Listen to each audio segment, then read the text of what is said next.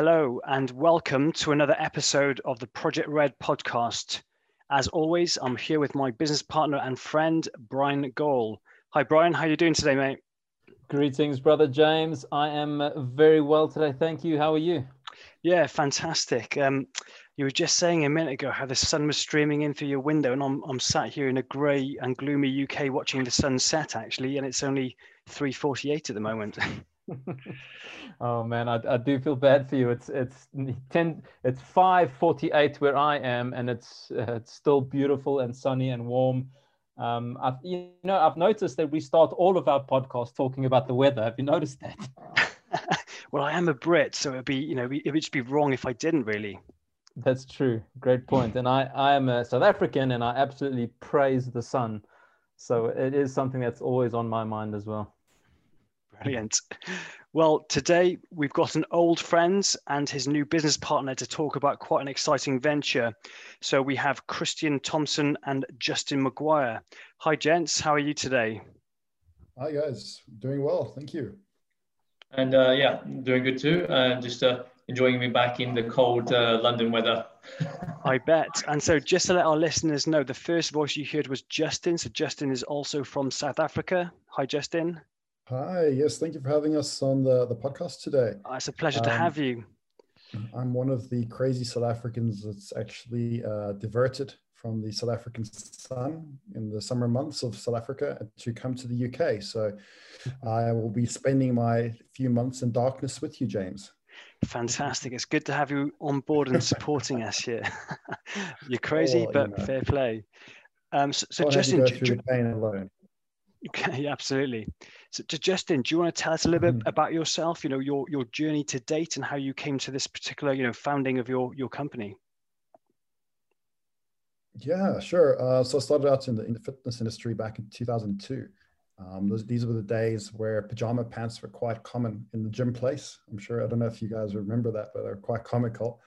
Uh, along the road, um, got qualified and was you know initially just a strength and conditioning uh, strength and conditioning coach. Uh, well not just a strength and conditioning coach. I was a strength and conditioning coach through a really good mentor that put me into the line uh, charles charles poliquin who unfortunately passed away last year. Um, but under his tutelage i developed a passion uh, and a thirst for the um, subject of naturopathy and functional medicine uh, he initially was hosting a few courses called the Biosignature and the Bioprint courses. And I think he was one of the first spokesperson, spoke people um, within the industry to really advocate uh, the, the integrated understanding of functional medicine in uh, strength and conditioning, as well as into the uh, realm of body transformation.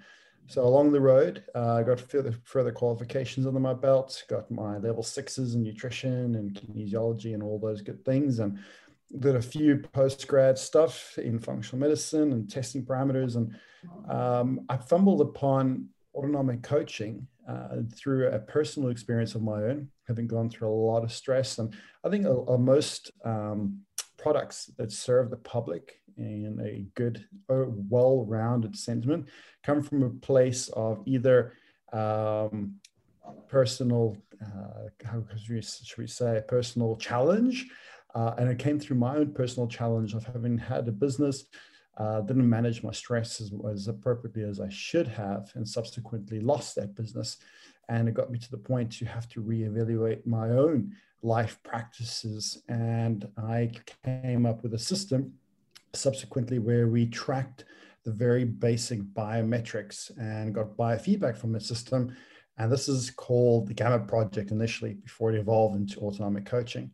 Um, and then through its implementation, we were able to understand quite a lot of what was going on with real time feedback in the uh, human body uh, which created an amazing amount of results just by small little changes. And then this space, it, it uh, drove interest into further investing into more comprehensive testing tools. And this is where I stemmed into more postgraduate studies in chemistry analysis, um, alongside with other organic acids and stool analysis too. And then um, during the same time where I was unveiling my should we say, destiny into uh, preventative healthcare. Christian came along, um, and I had met Christian prior uh, actually the gym that I used to own in London, um, and actually prior to that, and at the Body Power Expo. But I think we got into intimate conversation in that gym where he was at, the, at that point of time embarking on his studies in functional medicine and how that correlated to the autonomic nervous system. Um, and then over, over time, uh, a few things have happened in my personal life. They've grounded me to move back home to South Africa. And during that time, um, creating this amazing product, I also created a syllabus, which Christian subsequently jumped on, um, partook in the syllabus, although I thought, you know, he was one to basically be able to host the syllabus himself, um, a man of ter- an incredible amount of genius. Um, and then we were just became more and more aligned behind what we were both researching, studying, and working toward. And this what created uh, our, our, partnership to come to fruition and strengthen the vision behind autonomic coaching. That's amazing. Um, so much that I want to come back to there, but I think we'll just move on to Christian quickly. Um, and I have to agree that Christian is one of the smartest guys I know, and he has a way of interpreting very complex problems in very, you know, plain language for me to understand, basically. But um, but you know, we've been friends with Christian now for a fair few years. So so Christian, welcome to the podcast. And do you want to tell our listen, listeners a little bit about yourself and how you came to this point? Uh, thank you so much, and uh, yeah, thank thank you all for your time. You know, uh, I, I, think you're too kind uh, saying I explain things simply. I, I do my best, but uh, I don't think I've, I've, I've, too many people have that opinion of me. Uh, but um, yeah, I mean, my background is I was originally a professional fighter. So I had a, a number of uh, British titles over a number of years, and I even won a world title uh, back in 2011. So I've been retired for over seven years. And I myself have my own health issues, just like Justin, just like many of the people who are, you know, in this industry helping people and doing a good job. It comes from personal uh, strife, my own problems with heavy metal poisoning, uh, which uh, was one of the reasons why I actually retired uh, because I was having health problems despite being a world champion. Um, but uh, yeah, through through my sort of own process and learning, uh, came to my own sort of uh, ethos of test don't guess. And during that uh, during the sort of latter parts of that process, me and like like Justin mentioned, me, me and him ran back into each other again, and um, he was talking about how to use things like blood glucose and uh, waking body temperature and blood pressure, resting heart rate, heart rate variability, these sorts of you know, biometrics that we can measure at home on a daily basis to monitor someone's stress level or autonomic tone, which we'll unpack what autonomic tone really means a little bit later, I think, not right now. But um, basically, I was on the same line of research, looking at these sorts of things, especially blood glucose and body temperature myself and uh, and heart variability. Uh, and I, I, saw someone in front of me that, that I felt was a little bit further down the line in terms of the, this this research. So we just we just hooked up. I jumped on any sort of trainings that he was offering at the time, and we just like like I said, we just kept talking, kept sharing ideas, uh, research, studies, information, consulting with each other on various problems, and you know just partnership grew very very quickly. That's great to hear. And some of the best business relationships are formulated when you just start, you know, mixing with like-minded people, talking about, you know, like like interests, similar interests and things, finding passions, and all of a sudden, you know, some amazing companies are born from that. So that's great to hear. And one thing I love about your your new platform is that it's free as well and it can give people a platform to you know upload information and get real lifetime feedback on specific areas of interest that they need to focus on in their health and wellness. I mean justin do, do you want to touch a little bit about, about what that service is like? Yeah certainly. I think when most people are, are struggling with some type of either cognitive decline or gut health issue or or just generally a lack of energy uh, especially in the world that we live in today. And most of the time when people suffer from these ailments they'll go to their either they'll go to a local dietitian or they may go to their local fitness magazine or or even their local health gym expert and get advice that may not necessarily be most aligned as to where the problem is stemming from So what we created was an app that looks into a series of symptoms that pertains to 16 systems throughout the body. And depending on the severity of which the person is experiencing those symptoms, will help us to depict where we need to uh, direct our initial efforts toward recovering the person's physiology toward a better state of well-being. So it's all subjective based. It's not as, as it's not objective as a blood test may be. However, having said that, I think most advice that you may get, um, even from your doctor, you know, if you think of modern day medicine, and I think this is something that Christian brought up in another podcast that him and I were attended as well.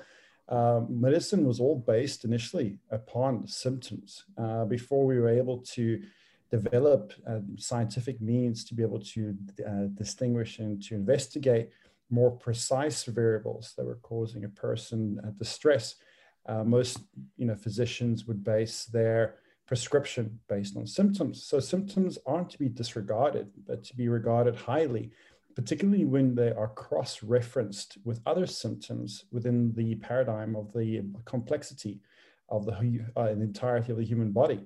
So what we've done is we've taken the most common symptoms uh, that people may experience based on these um, systems throughout the body, and we've created a program that's completely for free that they can go about actually analyzing their symptoms through the through the application and get an indication where it is in their body that they need to focus their efforts toward. Uh, in addition to not only just highlighting the dysfunctional area, but they're also given recommendation, whether either it be via nutritional or lifestyle recommendation. And I think one of the recommendations are the avocation of products that uh, you guys sell actually to, to help with uh, uh stress and also digestion uh, with the red light therapy and the blue light therapy. Um, or, or the blocking of excessive amount of, of light in either regard as well. So this is the uh, initial step that we've put through to the public. And the reason why we also gave it out to the public is what we've noticed is the work that we do has provided a tremendous amount of result in the people that we've helped in 2020. Uh, so much so that we've actually helped two people uh, stay on this earth. If it hadn't been for our intervention, they would no longer be here. So the work is very powerful that we do, but we realize that one of the biggest flaws when it comes to modern day medicine or preventative medicine is accessibility. Um, not everybody has the financial means to be able to, or not necessarily the financial means, but not everybody has the understanding of the investment uh, that can be made in investing, uh, investigating, sorry, uh, where it is that a person is just not functioning where they should be functioning. Um, and this hopefully will give those that are struggling out there the opportunity to do so without it costing them anything apart from a few minutes of time and give them the, that inkling of where it is that they need to look into, where it is that they can further figure out if they need more help. Um, and, you know, if I can, one case study, um, if I can just mention, I won't mention names, but obviously confidentiality, but we're helping a young lady that had been in uh, the NHS system for about a good part of a decade, uh, feeling terribly unwell, lack of energy, uh, psychologically discombobulated, not being able to hold their emotional valence in in regard to be productive in life.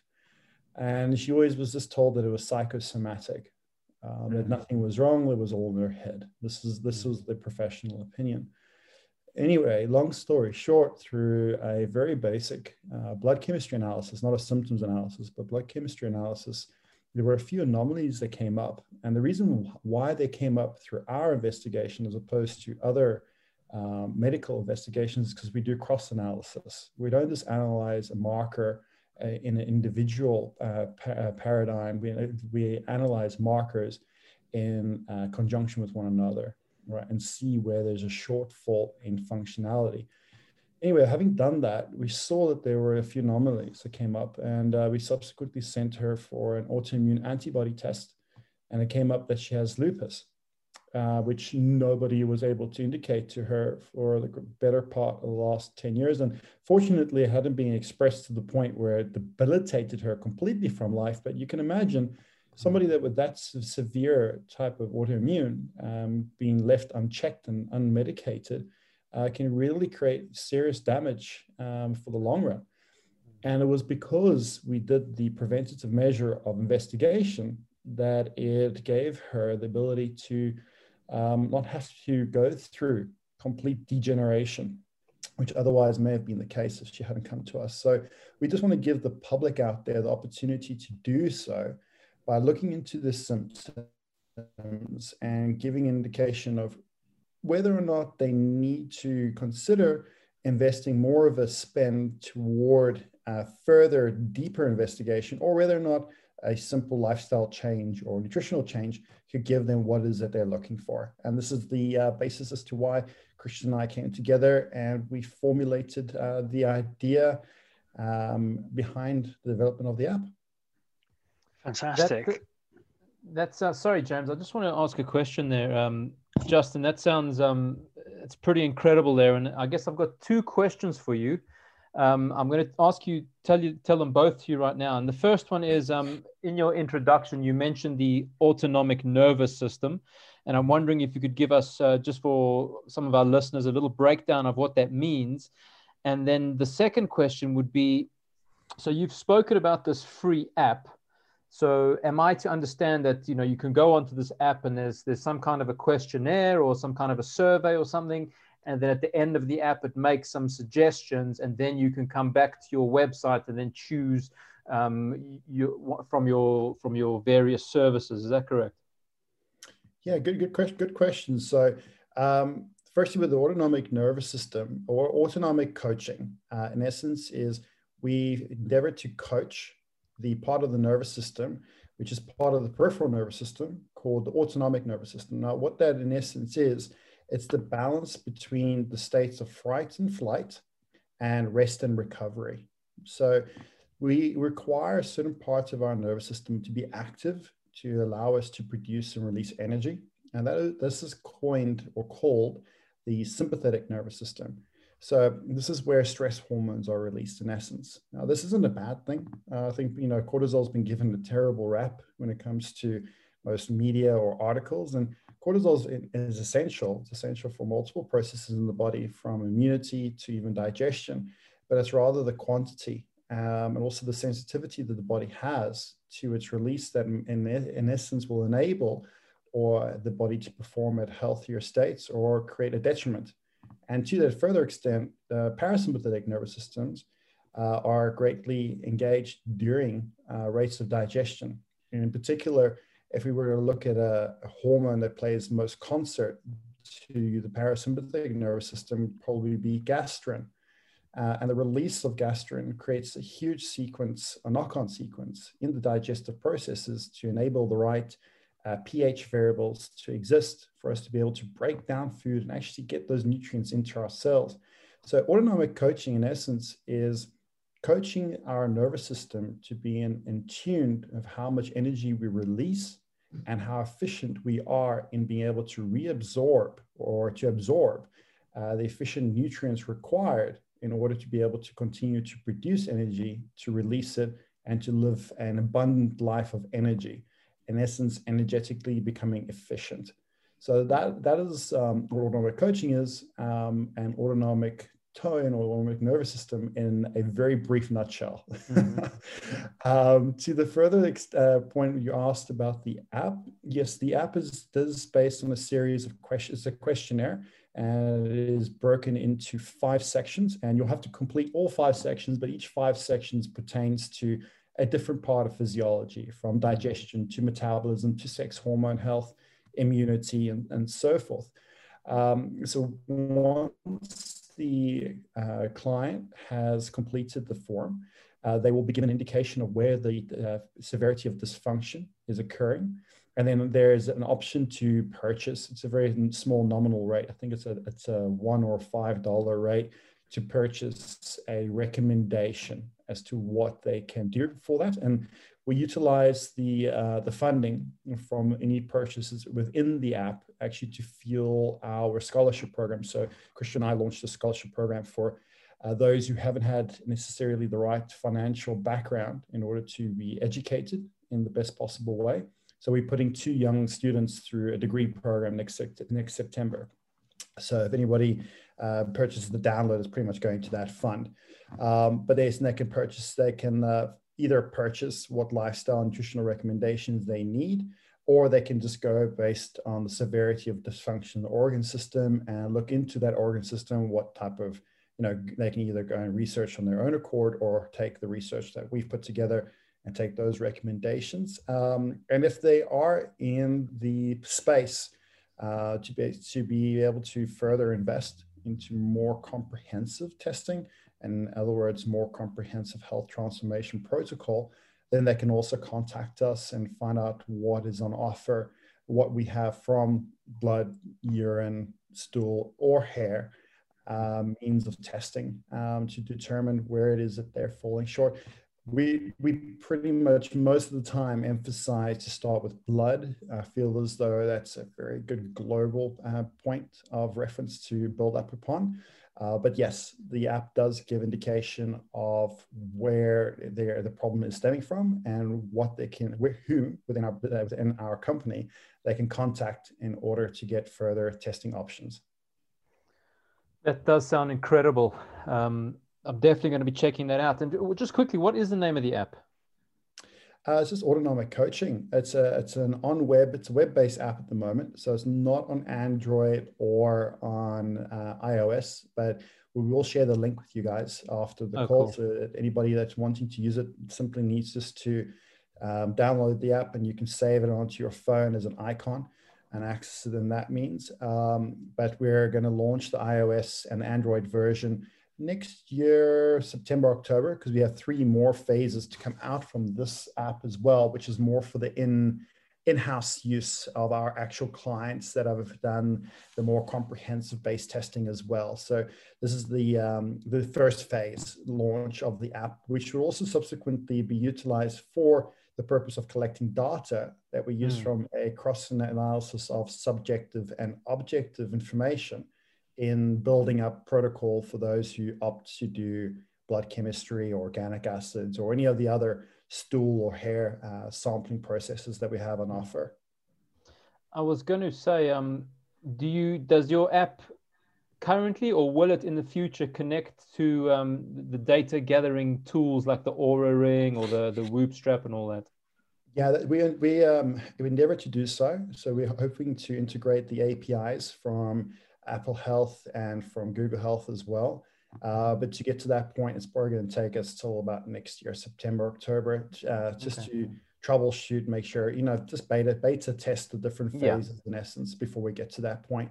But yes, we definitely are going to do that. Um, I reckon we'll be able to launch with that aspect of the app by September next year. Great. Fantastic. And, you mentioned a really worthwhile cause that you're putting two students through an educational program. You know, how did you come up with that idea? And I guess more importantly, how did you um, how did you select your two students to actually support on this? Well, we haven't selected them as of yet, actually. Uh, Christian, do you want to give them a bit of insight? Because Christian is heading out. I've um, I've got so much trust in Christian's knowledge. He's an absolute genius, and I already asked him to head out the mentorship program so I created the mentorship program back in 2018, and Christian just added more and more value to it in the recent months. But he's been hitting out the mentorship program, and I think he would be the best person to give indication of who we are going to select and what we're currently doing with regards to that. Yeah, yeah. So uh, basically, we've got a number of students. I think it's up between uh, six or eight at the moment, going through um, uh, a, series of modules, as you were, and then we're just basically trying to get them up to speed to where they need to be to start that degree process. We've also got them going through some pre uh, pre degree reading, so some like uh, level level four university um, courses at the same time as going through our internal structures modules as well. And based on uh, a couple different uh, assessment strategies, they'll get conglomerate scores and we'll, we'll, basically assess them all at the end of this whole process and pick two of them to go ahead as, uh, on scholarship and then um, also offer another two the uh, ju- junior roles within the company to help out, as well as potentially having the option to pay for that themselves if they can get that money together or through loans and so on and so forth. But obviously, through us, they're getting preferential rates instead of paying the full fee to those um, universities. Uh, but yeah. Yeah, so what we've, what we've also done is um, we, have uh, paid for their what they, they're called bioscience entry courses. So they actually get certifications, even if any of the prospective students uh, wish to drop out, which God forbid they do.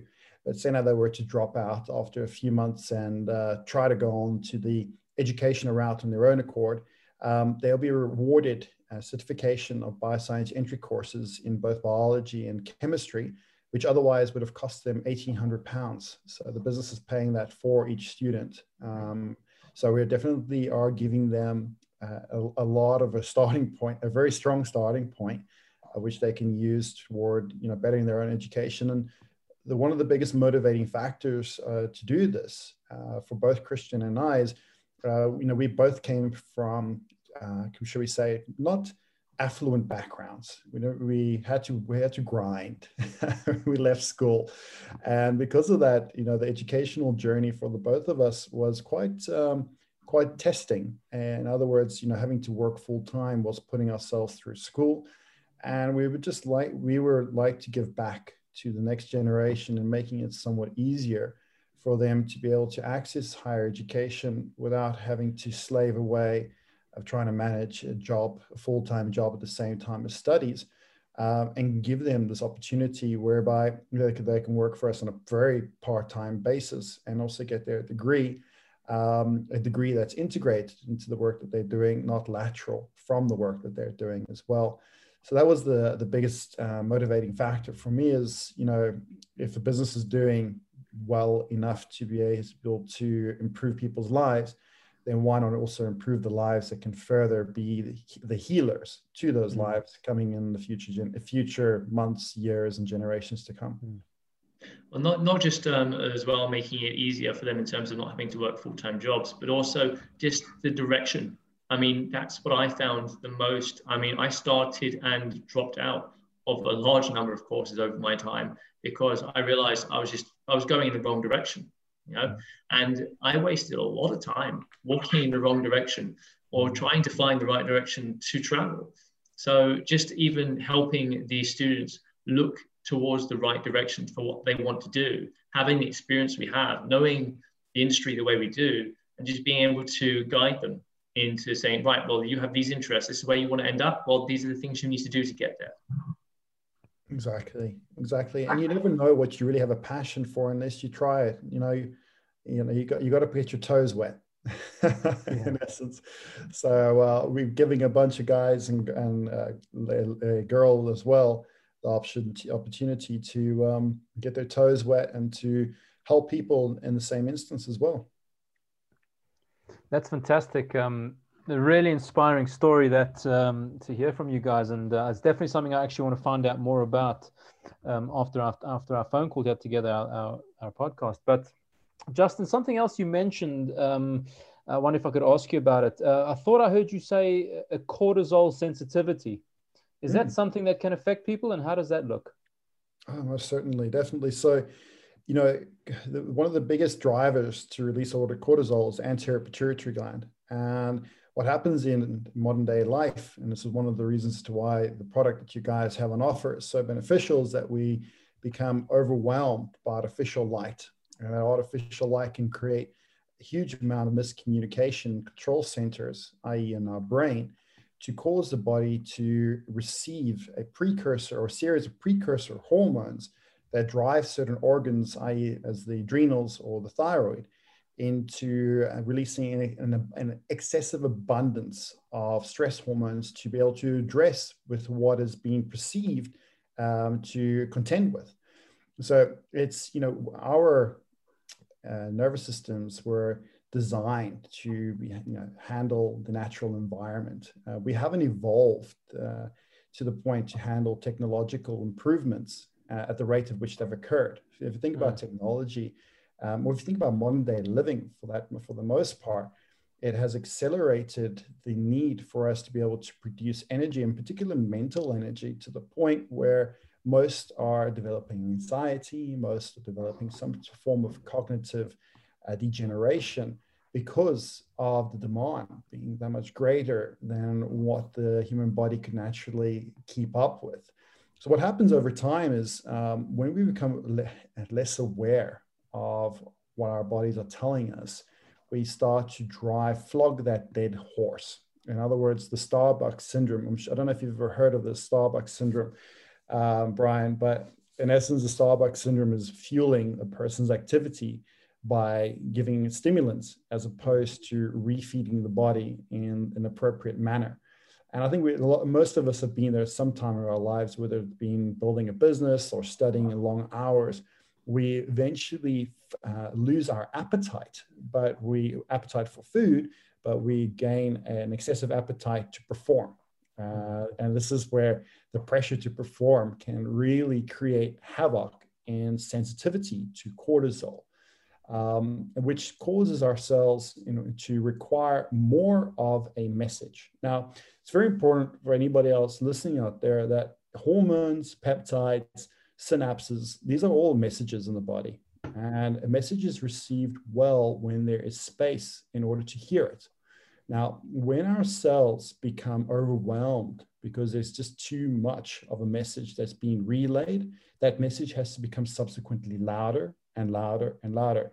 Uh, the way in which you can envision this is to think of yourself in a bar. How, how loud would you need to speak to have your friend hear uh, the conversation as opposed to if you were in a quiet coffee shop? And that's the difference between being cortisol sensitive or becoming desensitized to the impact of cortisol.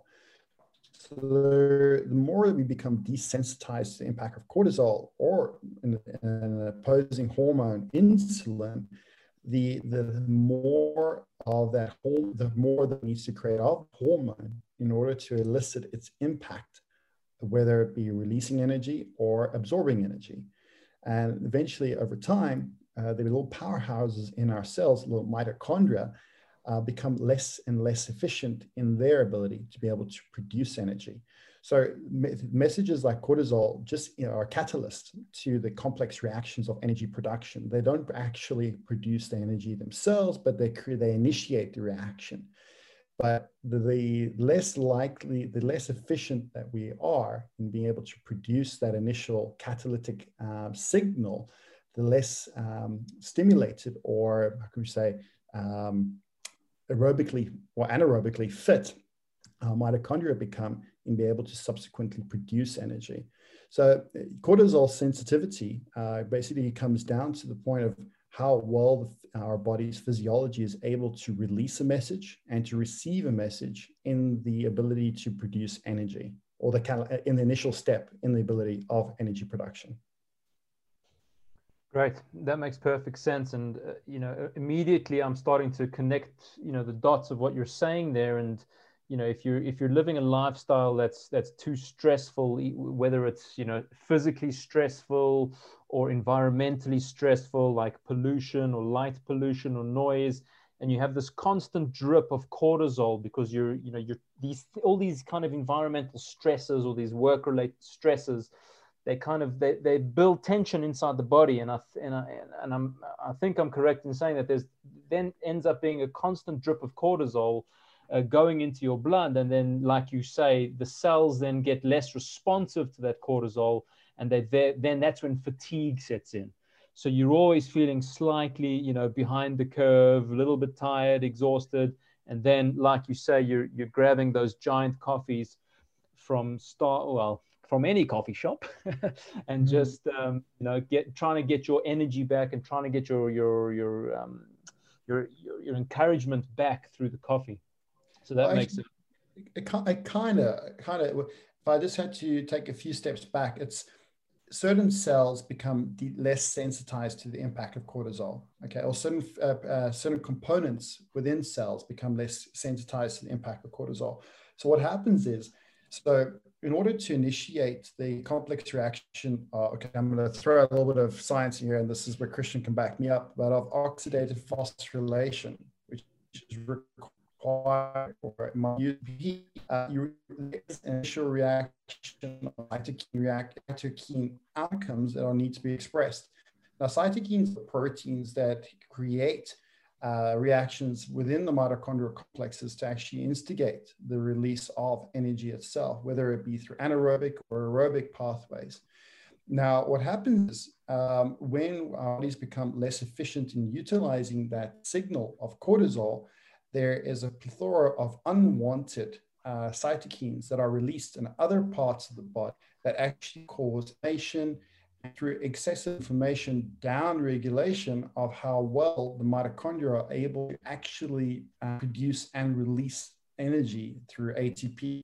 So it's more a question of necessarily just not getting enough of the, the impact of cortisol through dripping. Even if the body were the right amount of cortisol, uh, it's a question of how well are the ears, should we say, of the cells being able to hear the message while creating the right response in the right part of the cell rather than an unwanted response in the area surrounding the cell, uh, creating havoc to inflammatory pathways throughout the body. Uh, yeah, I'm really glad you brought that up, Justin, because I think often too many people get caught up in this hyper simplified aspect. So, like Brian was just uh, describing, it's a very common, commonly described sort of state that people are in. But then some people experience it is in uh, that way. Other people experience, uh, some people experience not being able to get up in the morning. Some people experience falling asleep in the afternoon all the time. Some people experience having no appetite. Some people experience having insatiable appetite. And they're all coming from the same sort of structural stress, HPA axis involving cortisol. But how can they have four different reactions? And this comes down to like what you like what just Justin just said. Cells don't have eyes or ears; they communicate via chemical messages. And it's not just cortisol that is at play here. It is multi, uh, multifunctional uh, uh, number of different chemical biochemical structures that are constantly interacting. And it's almost like more like paint mixing than it is uh, like uh, like mathematics. It's not like one plus one equals two. It's more like you add this much of red, that much of blue, and that much of green, and then you're going to get X, Y, Z colors. So you know the responses you get are so three-dimensional or even four-dimensional because they are the aspect of time is a very important thing when we're talking about these sort of reactions. Mm-hmm. And whether it's you need additional stimulus from, say, your taste buds to get the same response in terms of reward, which is what often people get when they have more insatiable appetites, versus whether you get the excessive sympathetic drive going on in the, on the autonomic nervous system, which causes the shutdown of the gastrointestinal secretions, and therefore your, your appetite disappears. And whether your thyroid or your adrenals are the ones struggling to produce their set of chemical or biochemicals the most to whether you have energy in the day or in the morning. Uh, so there's so many different uh, players involved here. And this is why we have to go and do these this cross analysis of subjective symptomology and these objective blood analysis because that's when we really can start getting down to the bottom of what's actually going on. And that's when we can be really specific about the types of interventions that we can implement and get good results very quickly. And just one more thing about that, particularly, is most people give up on themselves or give up on their health, own health interventions because they don't see results quick enough. And that's not because they, they, they, what they're doing isn't healthy for them or what they're doing isn't right for somebody. It, uh, and it's not the fact that it just doesn't whatever they're doing just doesn't work for them but it will work for somebody else. It would work for them if they were in the right position for it to work. Mm-hmm. every strategy works. It just depends on where you are and what direction you need to move depending whether that strategy will work for you at that mm. particular time.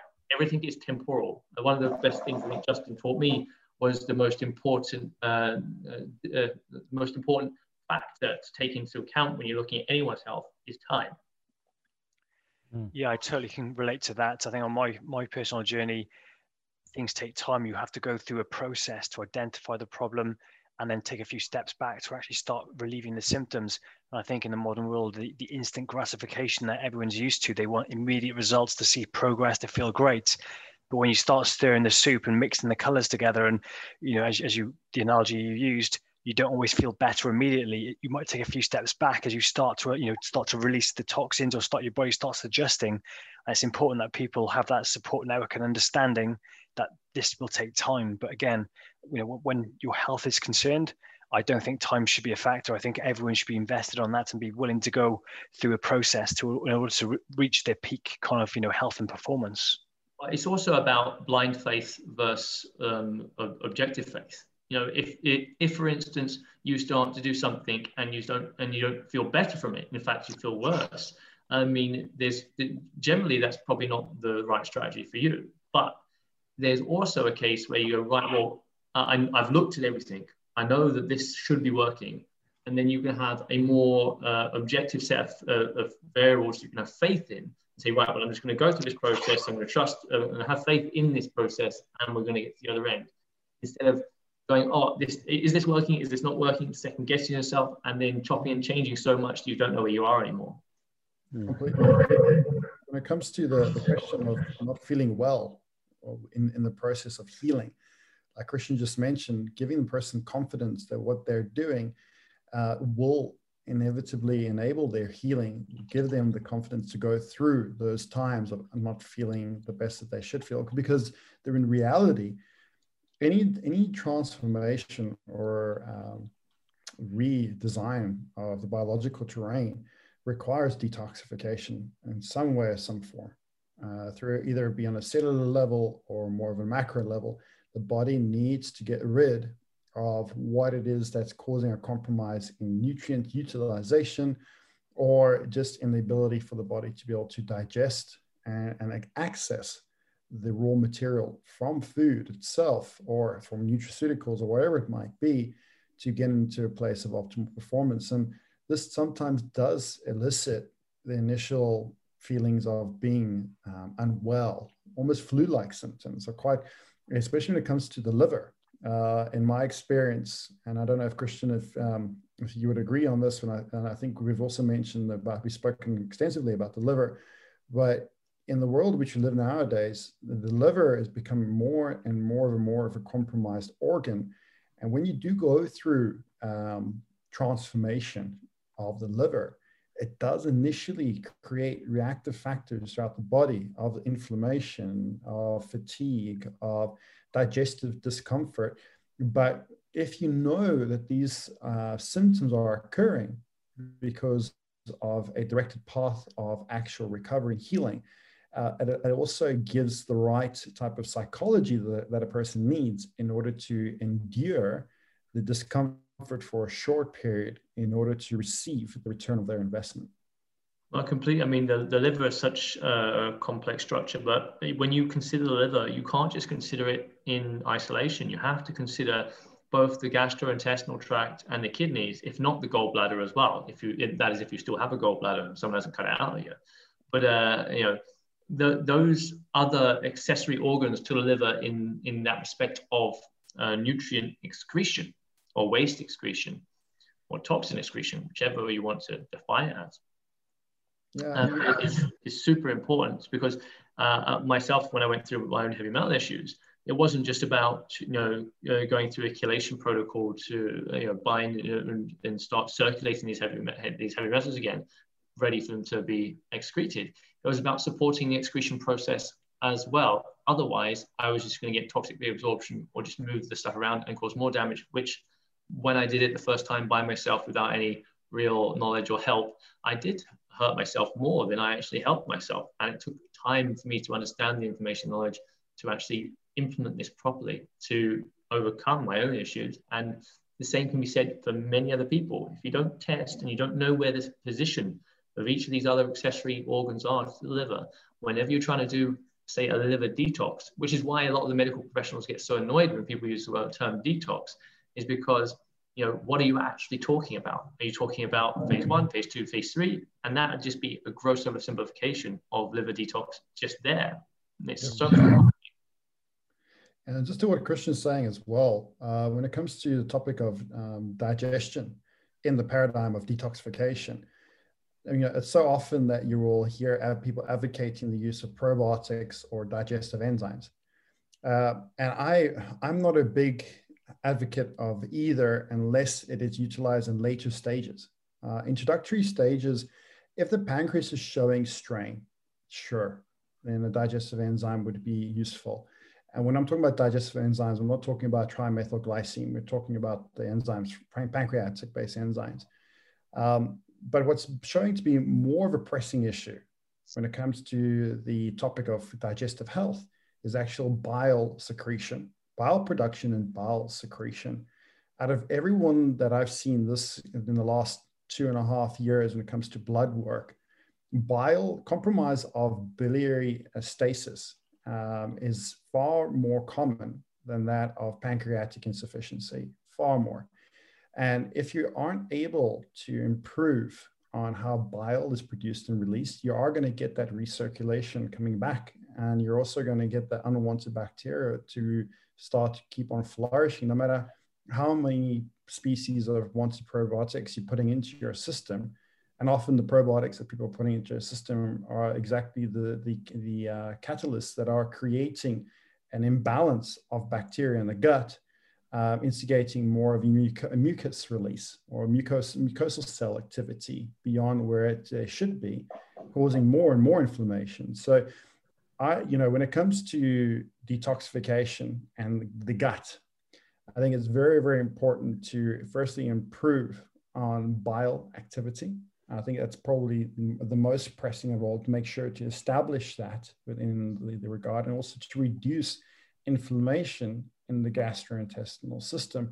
And probiotics are, not going to do that on their own accord. Actually, quite on the contrary, amino acids play a far more pressing and prevalent role in reestablishing the integrity of the gut and also reducing inflammation in the gut. And only once you've done that, uh, you know, to, to, address any type of detoxification or transformation, whether it be chelation therapy or addressing dysbiosis or even just addressing candida, then and only then should it be approached once the underlying foundation of intestinal integrity and bile efficiency has been established.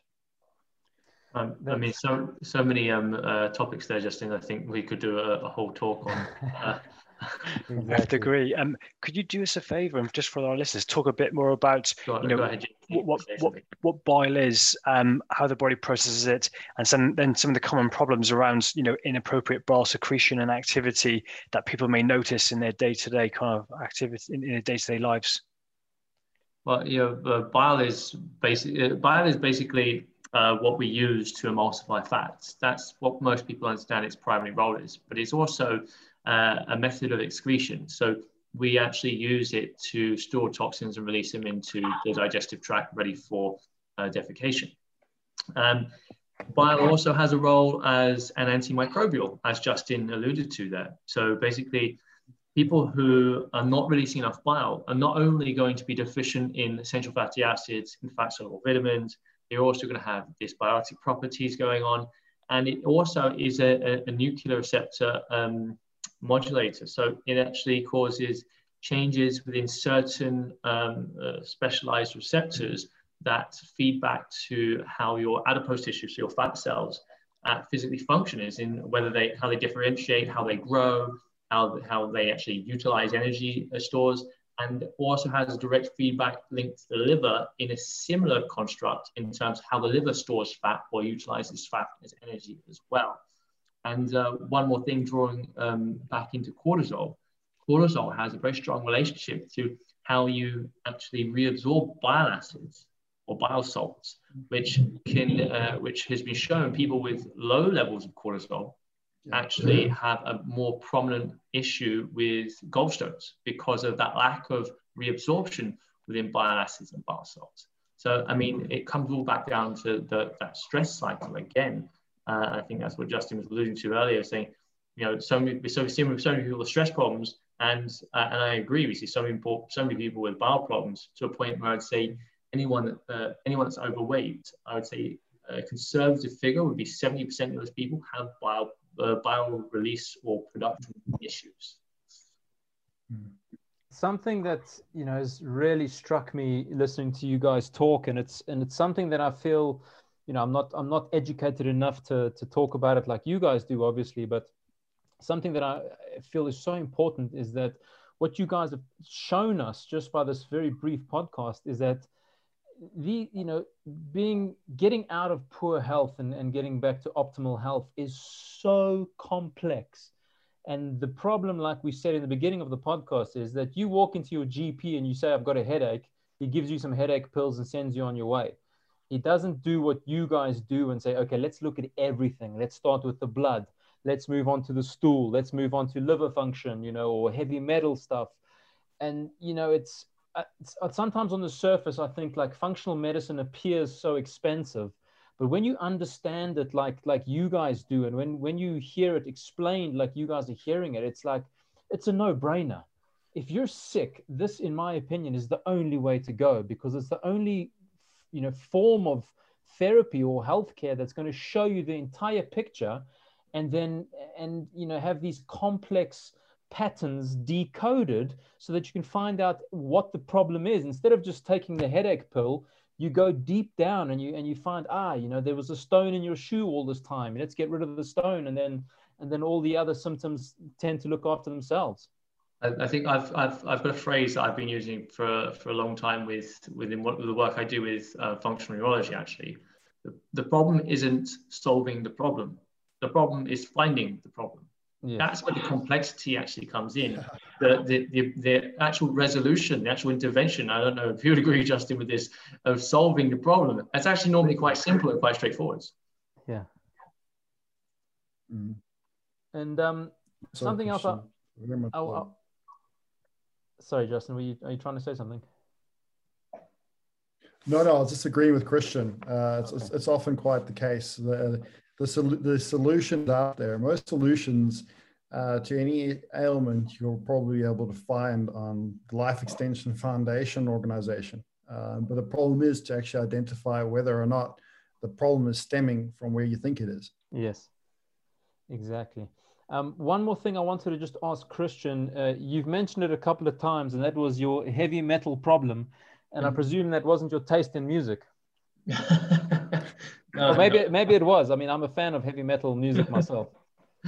Uh, no, I, I had um, some uh, poor dentistry work done and uh, mercury amalgams, uh, one of which, which was uh, put in uh, improperly and ended up being eaten by bacteria from inside out. So when they took it out, it was literally like mush. So I was having, so I was slowly being poisoned more and more over my life from about the age of 12. Um, and I was just getting worse and worse and worse. No matter how much stronger, fitter, healthier, leaner I would get, no matter what I would do to improve, you know, as an athlete, I just kept falling apart more and more and more, and getting sicker and less energy and more and more more health problems.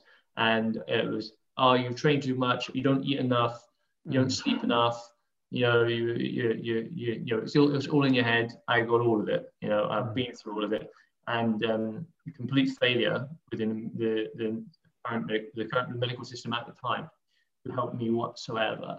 But um, things are saying that things are improving in the, in the medical world. You know, these these things are being become, becoming more progressive, and and working with people like ourselves more often now and understanding their own limitations because the, the emergency medical system is amazing. You know, we're living longer than ever they do great jobs, but the thing is, they're just not set up to do the, the legwork, to do the detective work that mm. people like Justin and myself do.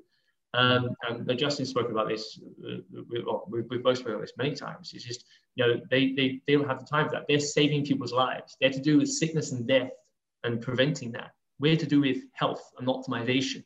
You know, so we look at things in a completely different uh, viewpoint. You know, we may be looking at the same material, but we don't look at it in the same way. We're not looking to achieve the same thing. Therefore, it's completely a different set of skills and different set of tools. Hmm.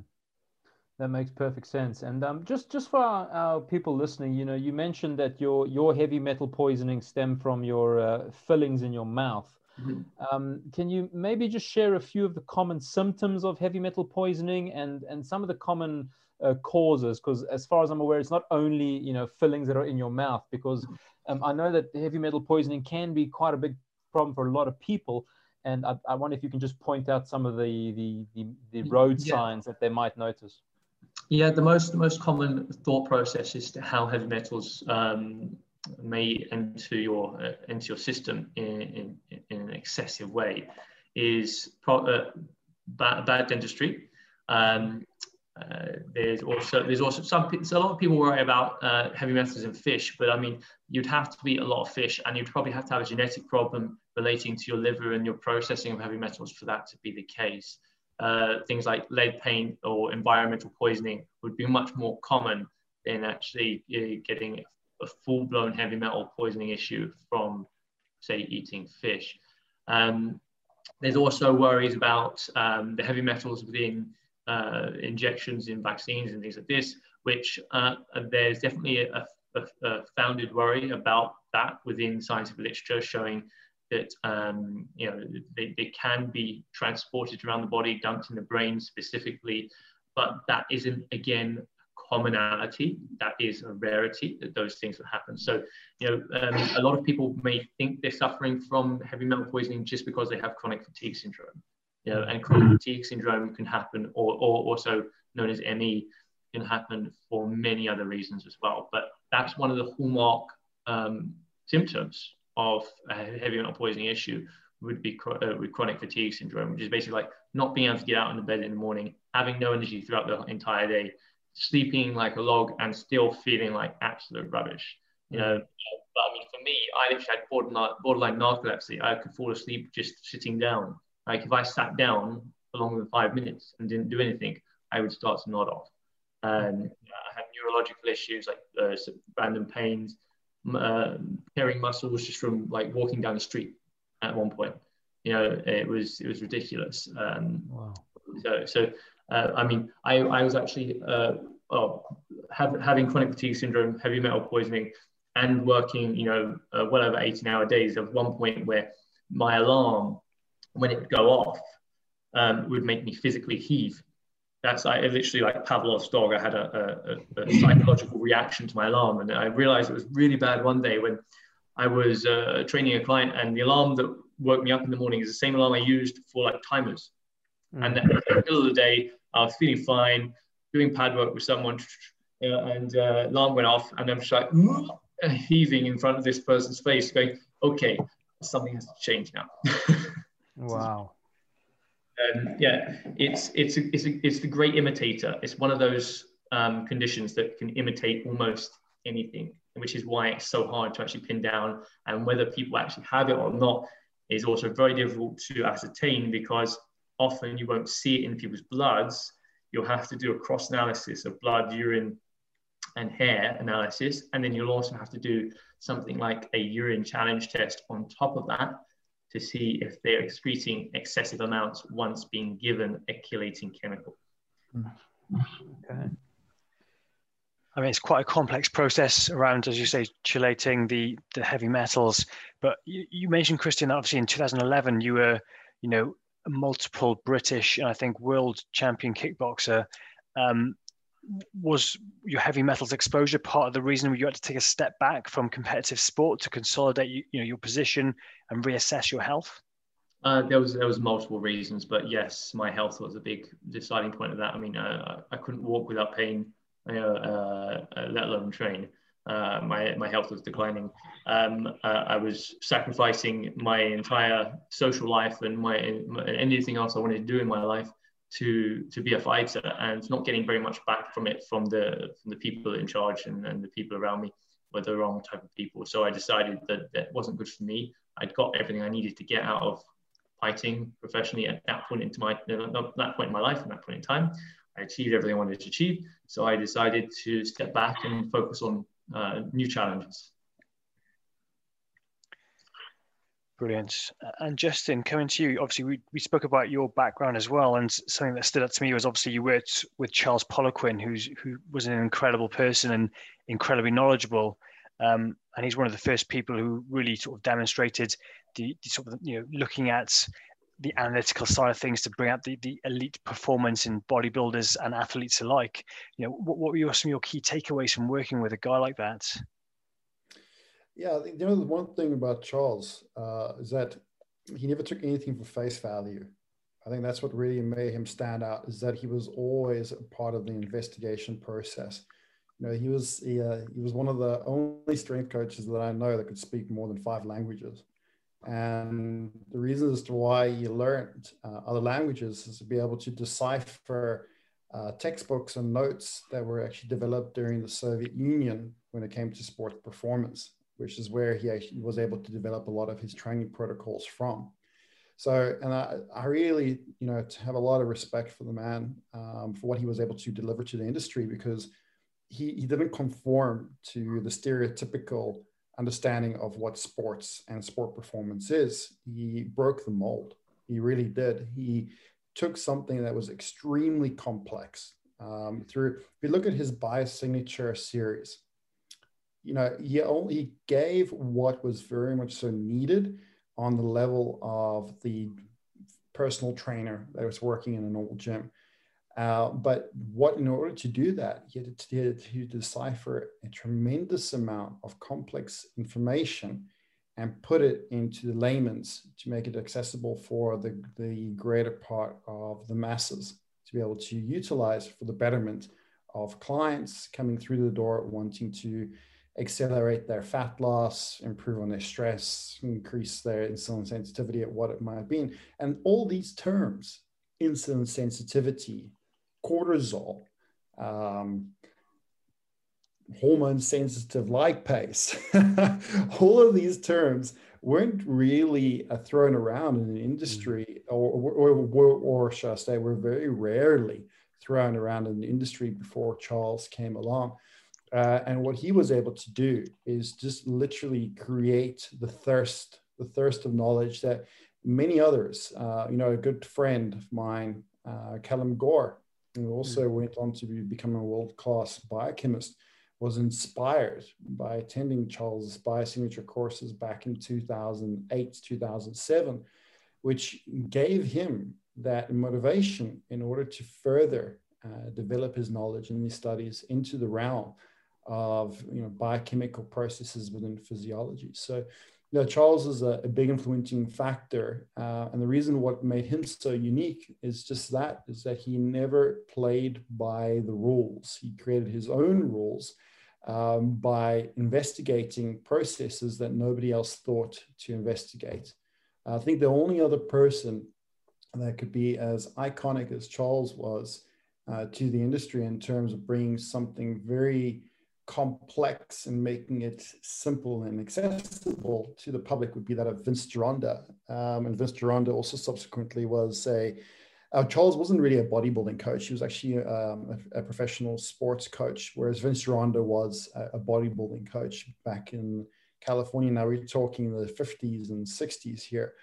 Uh, but even, you know, Vince Gironda during his time, uh, put forward the, uh, uh, uh, the concept of high fat, low carbohydrate dieting uh, for competitive bodybuilders and the benefits to, to abstaining from meats for certain periods of time for liver health. Uh, and how he put that information forward wasn't complex as though you would have to read a scientific ledger in order to understand, but it was put in bite sized points that made it tangible for the public to be able to utilize and improve their health. I think, you know, of, of, of all the, the greats that I've read over the years, and there are many, um, you know, Vince Gironda and Charles Poliquin would stand out the most. Um, I think the only other that would stand out subsequently as much as they do to form for me in any case would be Mauro Pasquale.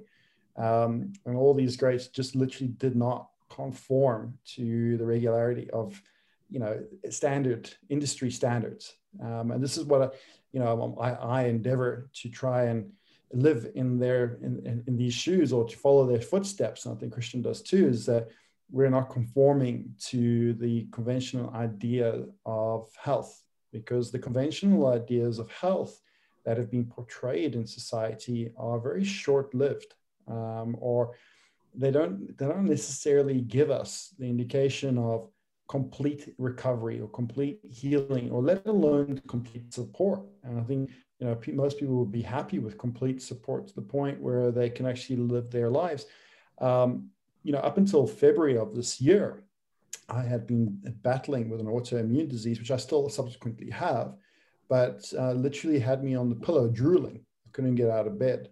And if it had not been for these greats that have come in my past to break away from just being told that something is the way it is and taking it for gospel, I would still be on that pillow today. And I would not have helped um, over 500, I think it's we have up to now 553 people that we've helped since starting this company. Would not have helped these people. So it really is thanks to greats like Charles Poliquin, like Vince Gironda, Mauro uh, Di Pasquale, and many, many others, but those are the three that I, I live up to the most, um, that we were able to break away from our own diagnosis and also to break away from the conventional way of diagnosing something and create something very special, um, something that actually can save lives um, and also cure lives to have the best possible quality of life that they couldn't ever dream of having. Wow, you've got me. Uh, you've certainly got me dreaming about a, a better life now. this does sound uh, absolutely incredible. Thanks for that, Justin. Well, you know what? I like I said, I just have to thank these guys have come before us because without them, I don't think most of this would have been possible. Uh, they really did pave the way uh, for us to build up on a lot of information. And look, there and there's always going to be flaws in any process, right? Mm-hmm. But it's not about it's not about picking out the flaws. It's about you know acknowledging uh, the pioneers. And um, yeah, to that extent, to answer your question, I know I've digressed, but I have a lot of respect for the man. Charles Poliquin is definitely a pioneer uh, in, within the health industry and um, unfortunately left this earth really really too young um, but i'm sure that uh, you know the work that myself and many others that have been under his tutelage are doing will uh, continue on with the legacy of which he started that's fantastic. I think I think we've covered a lot of ground in this podcast and gone into some really practical applications that people can, you know, reflect on their own life and their own symptoms and have a, have an option to, to to use your platform to help diagnostic tools and identify some of the root causes that may be causing you know whatever underlying condition they may be susceptible to uh, brian do you have any any further questions no i mean like james said there it's we've definitely covered a lot of ground and i know there's probably 150 more hours of podcasts we can do. Um, and I, I, think we should do more podcasts, to be honest, guys, because I think there's so much we can break down here. Um, but no, I've, I've got no more questions from myself. All I would like to hear from you guys is uh, where people can find you, uh, whether that's your your business website or your personal, you know, profiles, because um, I know people are going to be looking into your work for sure. Justin, do you want to do the honors for, for AC? Yeah, thank you, Christian. So they can find us on www.autonomiccoaching.com. Um, or they can either message myself or Christian on our WhatsApps, and um, we'll be able to we'll give that information to you guys. Maybe you can post it on the end of the, the podcast. Everyone, if they were looking to just drop us a message, and the WhatsApp's actually for our uh, administration department in autonomic coaching. So not our personal WhatsApps. okay. I was going to say, yeah. you're going to be doing a lot of yeah. private consulting. Yeah,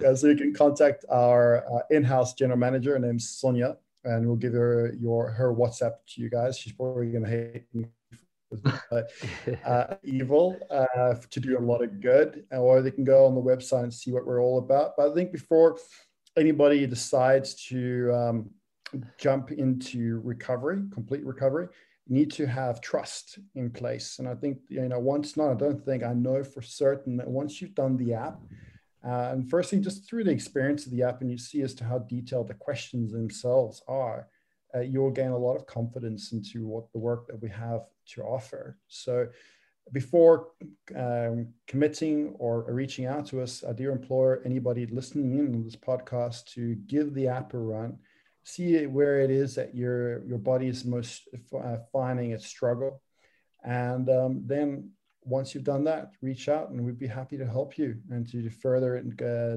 invest into toward your investigation of uh, in optimal toward improving your most optimal health. Awesome. I am. I know for sure. I'm going to be doing your um, taking the questionnaire on your on your website for sure, and seeing what comes up there. Wonderful. I'm looking Brilliant. forward to we, uh, giving you a good evaluation thereafter. Mm-hmm. And we generally end the podcast with a few quick fire questions. Um, it's the first time we've had two guests on. So um, I will do Justin first and Christian second to get your, your feedback on these. So just bit, bit of fun, say whatever comes into your mind first. Um, but Justin, what's your favorite book? Oh gosh, we have to answer How the Immune System Works by Lauren M. Sompayrac. Whoa, can you repeat that, please? How the Immune System Works by Lauren M. And I'm going to enunciate this surname incorrectly, Sompayrac. Sompayrac, okay. Great. Yeah, it's it's spelled S O M P A Y R A C. S O M P A Y R A C. Yeah, Got he's uh, an absolutely ama- amazing um, um, uh, writer, and just the way in which he uh, was able to put forward the complex interactions of the immune system. Cool, sounds great. And Justin, what's your favorite bit of tech that you use aside from your app?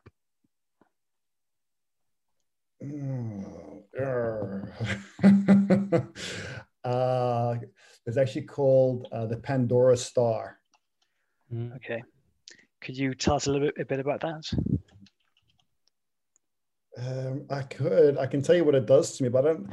I understand a little bit of the science. All I know is once I've done, it does utilize this different strobe light, strobes of light to improve on the pineal interaction with the pituitary. Apparently, well, on the Brilliant. science that it's come up with.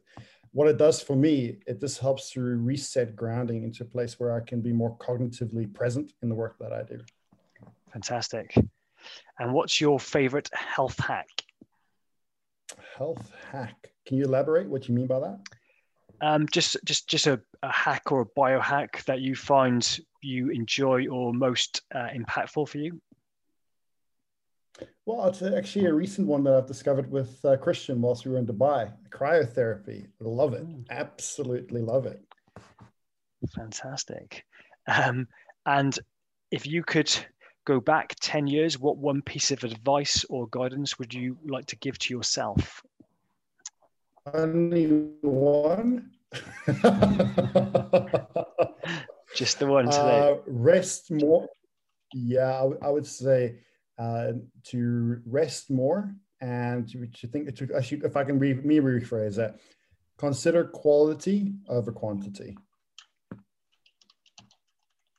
Fantastic. And coming to you, Christian, what's your favorite book? Uh, well, my favorite book is actually uh, nothing to do with uh, science or anything else. Probably one of the few books I've ever read or ever do read that isn't to do with uh, human, human biology, chemistry, neurology, or anything like that. And it's the uh, the Alchemist by uh, Paulo Paulo Paulo Coelho. Is that how you pronounce the name? I can't pronounce his name, but I love the book. Anyway, but what? but if I if I digress on that. Um, that's my favorite book, but my probably my favorite piece of writing is actually the poem "If." Uh, if, mm. uh, I don't know if anyone's actually familiar with that poem, but that's also why I, like, I love that book because it reminds me of that poem. Cool. Great. And what's your favorite bit of tech? Uh, well, my favorite bit of tech, uh, as you may well know, is at the moment is uh, my uh, metabolic analysis device that I use very, very regularly, uh, called PNOE basically measures people's um, how much oxygen they consume versus how much carbon dioxide they produce, uh, which gives us a good indication of what's going on at the mitochondrial level in terms of energy metabolism, among many other things. But yeah, that's probably my favorite piece of tech at the moment. What's the name of that, did you say? Uh, it's, the, the device is called PNOE, P-N-O-E. It's, it's Greek for breath. Ah, okay. Uh, but it's uh, the metabolic uh, cardiorespiratory metabolic analysis devices have been around for decades. Uh, it's just uh, more recent technological advancements have made them a lot more accessible, affordable, and user friendly. Great. Yeah, I've got first-hand experience of that, and again, the insight of information is is amazing in terms of the application you can do for you know not only identifying underlying sensitivities or health conditions, but also just uh, you know performance and you know your optimal ranges for exertion and when you're exercising. It's uh, it's really insightful.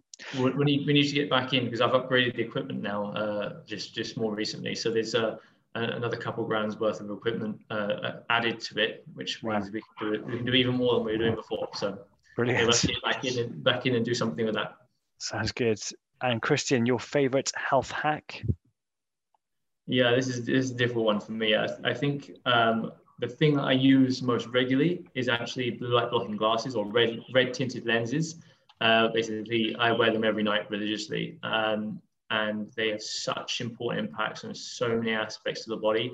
Uh, I mean, most people just think about circadian rhythm or reducing strain on the eyes, but even when we look at the impact of blue light has on your sympathetic nervous system and then the subsequent impact that has on the liver, just ties all those things back in that we were just talking about today. So, yeah, uh, my red tinted glasses uh, are probably my favorite health hack. Brilliant. And the final question What piece of advice or guidance would you like to give to yourself, uh, your 10 year younger self? 10 years younger, geez. I, uh, yeah, I, I, I heard you ask this one. I was like struggling with it then. I'm like, oh, I'm still struggling with it now. I don't know uh, if there's, I don't, I don't know if there's any uh, one piece of advice to give myself except uh, except for slow down. Slow down. So, so is that, is that it has to be between either slow slow down or tr- stop trying to do it all yourself, because that's exactly what was happening about ten years ago. Uh, I was uh, I was running myself into the ground by uh, founding two separate companies myself at the, at the time, running the entire thing by myself, uh, getting investment and but then still just being the only person doing anything and just having a few employees doing their bits and pieces, but me running the whole top end of the show, which um, didn't uh, didn't end so well for my health, surprisingly. uh, but uh, yeah, something around those lines. Right, I like it. Well, we're happy in your good health now. Yes, yes, absolutely. Fantastic. Well, well, both Christian and Justin, it's been an absolute pleasure having you on. Um, we'll definitely have to get you on again to go deeper into some of the topics that we literally just scraped the surface on. But thank you for your time. Thank you to our listeners and thank you to Brian as well. And that is all for the Project Red podcast today. Thank you.